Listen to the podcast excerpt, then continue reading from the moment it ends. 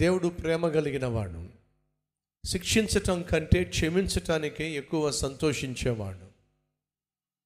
దయచేసి గమనించండి.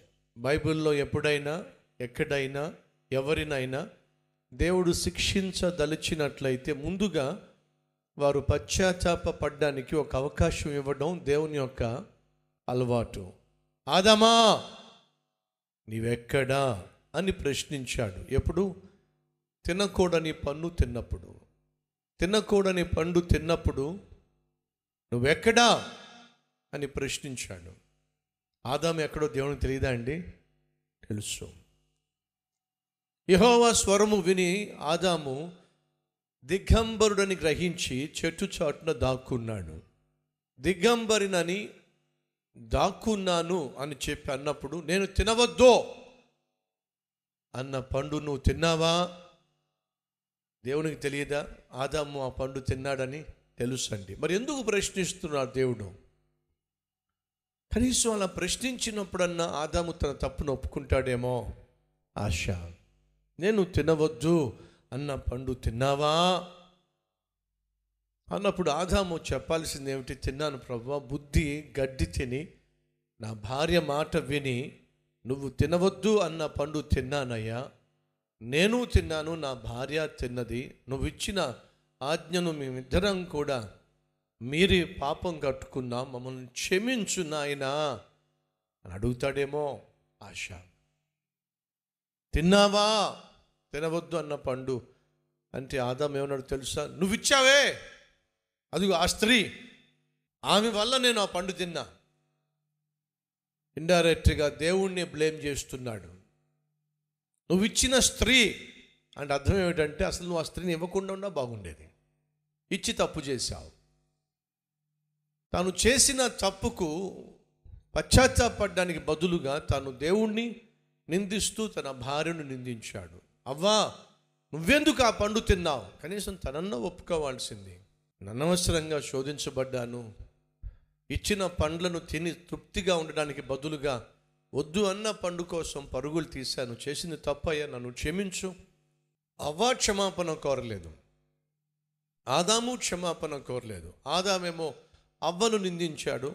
అవ్వేమో ఆ- పాము ఆ సర్పము నన్ను శోధించి ఆ పండు ఇచ్చింది కాబట్టి తినేశాను. సర్పానికి బడి అవ్వ ఏడ్చింది. అవ్వకు బడి ఆదాం ఏడ్చాడు. తప్పైతే ఒప్పుకోలేదండి. సహోదరి సహోదరులు టు ఎర్రర్ ఈజ్ హ్యూమన్ అని ఓ భక్తుడు అన్నాడు. పొరపాట్లు చేయడం మానవ సహజం. కానీ దాన్ని కప్పెట్టుకోవడం మాత్రం సహజం కాదు. నువ్వు నేను మనము తప్పు చేయటము సహజము. కానీ చేసిన తప్పును ఒప్పుకోకుండా కప్పుకోవడం మాత్రం సహజం కాదు సమంజసము కాదు. ఒప్పుకుంటే మంచిది. గెహజే నువ్వు ఎక్కడి నుంచి వస్తున్నావు? ఎలీషా ప్రశ్నించాడు ఎలీషాకు తెలియదు ఎక్కడి నుంచి వస్తున్నాడో తెలుసా అండి?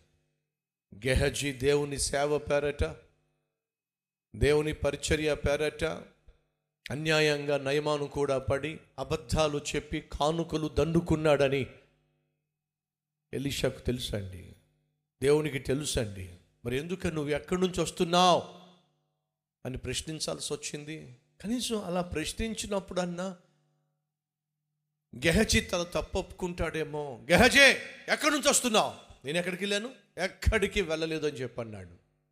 రెండో రాజుల గ్రంథం ఐదో అధ్యాయము చివరి భాగంలో ఇవన్నీ ఉంటాయి. ఒప్పుకుంటాడేమో అని చెప్పి. ఒప్పుకోలేదండి. ప్రతిఫలము కుష్ఠరోగము తప్పును ఒప్పుకోకుండా కప్పుకునే ప్రయత్నం చేసిన గెహజీ కుష్ఠరోగాన్ని కొని తెచ్చుకున్నాడు. తప్పును ఒప్పుకోకుండా కప్పుకునే ప్రయత్నం చేసిన ఆదాము అవ్వ తాము మరణించారు మనందరికీ మరణశిక్షను విధించి మరీ చచ్చిపోయారు. సహోదరి సహోదరులు వినండి. అతిక్రమములు దాచిపెట్టువాడు వర్ధెల్లడు కానీ దాన్ని ఒప్పుకొని విడిచిపెట్టువాడు కనికరము పొందుతాడు. బైబిల్ సెలవిస్తుంది. సామెతలు ఇరవై మూడవ అధ్యాయంలో. అతిక్రమములు దాచిపెట్టినట్లయితే వర్ధిల్లావు. చేసిన తప్పును ఒప్పుకోకుండా కప్పుకునే ప్రయత్నం చేస్తే వర్ధిల్లావు. ఆనాడు దేవుడు నినివే పట్టణస్థులు చేసిన పాపిష్టు పనులన్నీ చూసి తట్టుకోలేక వారిని శిక్షించబోతున్నాను అని చెప్పి ఒక మాట చెప్పు. అని యోనాను పంపిస్తే యోనా వెళ్ళి హెచ్చరిక చేశాడు మీ పాపం పండింది. దేవుడు మిమ్మల్ని శిక్షించబోతున్నాడు.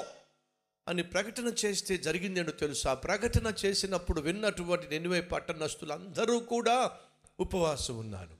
వారు చేస్తూ వస్తూ ఉన్న దుర్మార్గపు పనులను పాపిష్టి క్రియలను మానేశారో అది మార్పు అంటే అది నిజమైన భక్తి అంటే అది పరివర్తన అంటే అది పశ్చాత్తాపము అంటే అదే రక్షణ అంటే.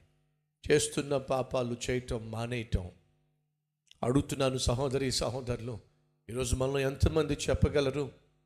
నేను ఒకప్పుడు పాపిష్టి వాడిని ఒకప్పుడు త్రాగుబోతుని ఒకప్పుడు దొంగవాడిని ఒకప్పుడు మోసగాడిని ఒకప్పుడు అబద్ధికుణ్ణి అపవిత్రుణ్ణి మాయ మాటలు చెప్పేవాడిని మనుషుల్ని మోసం చేసేవాడిని మాయగాడిని కానీ దేవుడు మార్చేశాడు. ఆ పాతరోత జీవితం నుంచి నన్ను విడిపించాడు మనలో ఎంతమంది చెప్పగలరు? వినండి. ఒకే ఒక్క హెచ్చరిక ఒకే ఒక్కసారి. నినివే పట్టణస్తులకు అవకాశం ఇవ్వబడిందండి. ఏమిటి అవకాశం? మీరు చేస్తున్న పాపాన్ని దేవుడు చూశాడు శిక్షించబోతున్నాడు. బాగుపడాలని అనుకుంటున్నారా? దేవుని శిక్ష నుండి తప్పించుకోవాలనుకుంటున్నారా? అయితే వినండి. ఈ హెచ్చరికను వినండి. విని బాగుపడండి.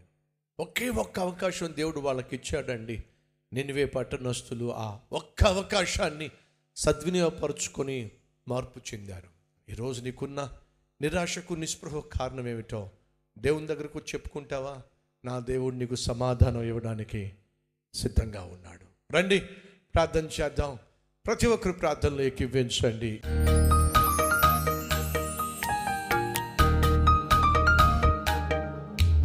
మహాపరిశుద్ధుడు అయిన ప్రేమ కలిగిన తండ్రి నిరాశ నిస్పృహ నిరుత్సాహము నిర్లిప్తత ఎప్పుడు ఎవరికి ఎలా దాపరిస్తుందో దానికి కారణాలేమిటో ఎలా బయటపడవచ్చో సూటిగా స్పష్టంగా మాతో మాట్లాడావు నాయన. అలసిపోయినప్పుడు తన చుట్టూ ఉన్నవాళ్ళు మాటి మాటికి ప్రశ్నిస్తూ వేధిస్తూ విసిగిస్తూ ఉన్నప్పుడు తట్టుకోలేక మోష చచ్చిపోవాలనుకున్నాడు. యోనా ఏమో బాగుపడిన వారిని చూసి సంతోషించడానికి బదులుగా ఏడ్చాడు. చచ్చిపోవాలని కోరుకున్నాడు.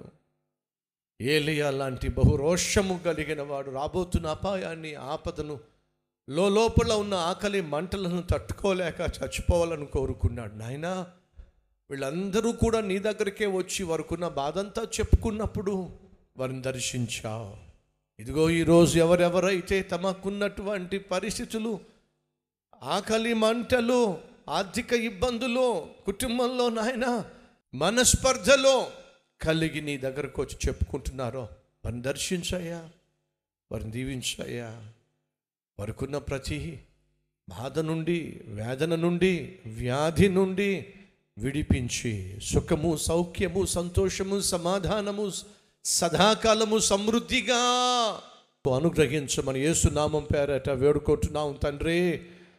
ఆమెన్.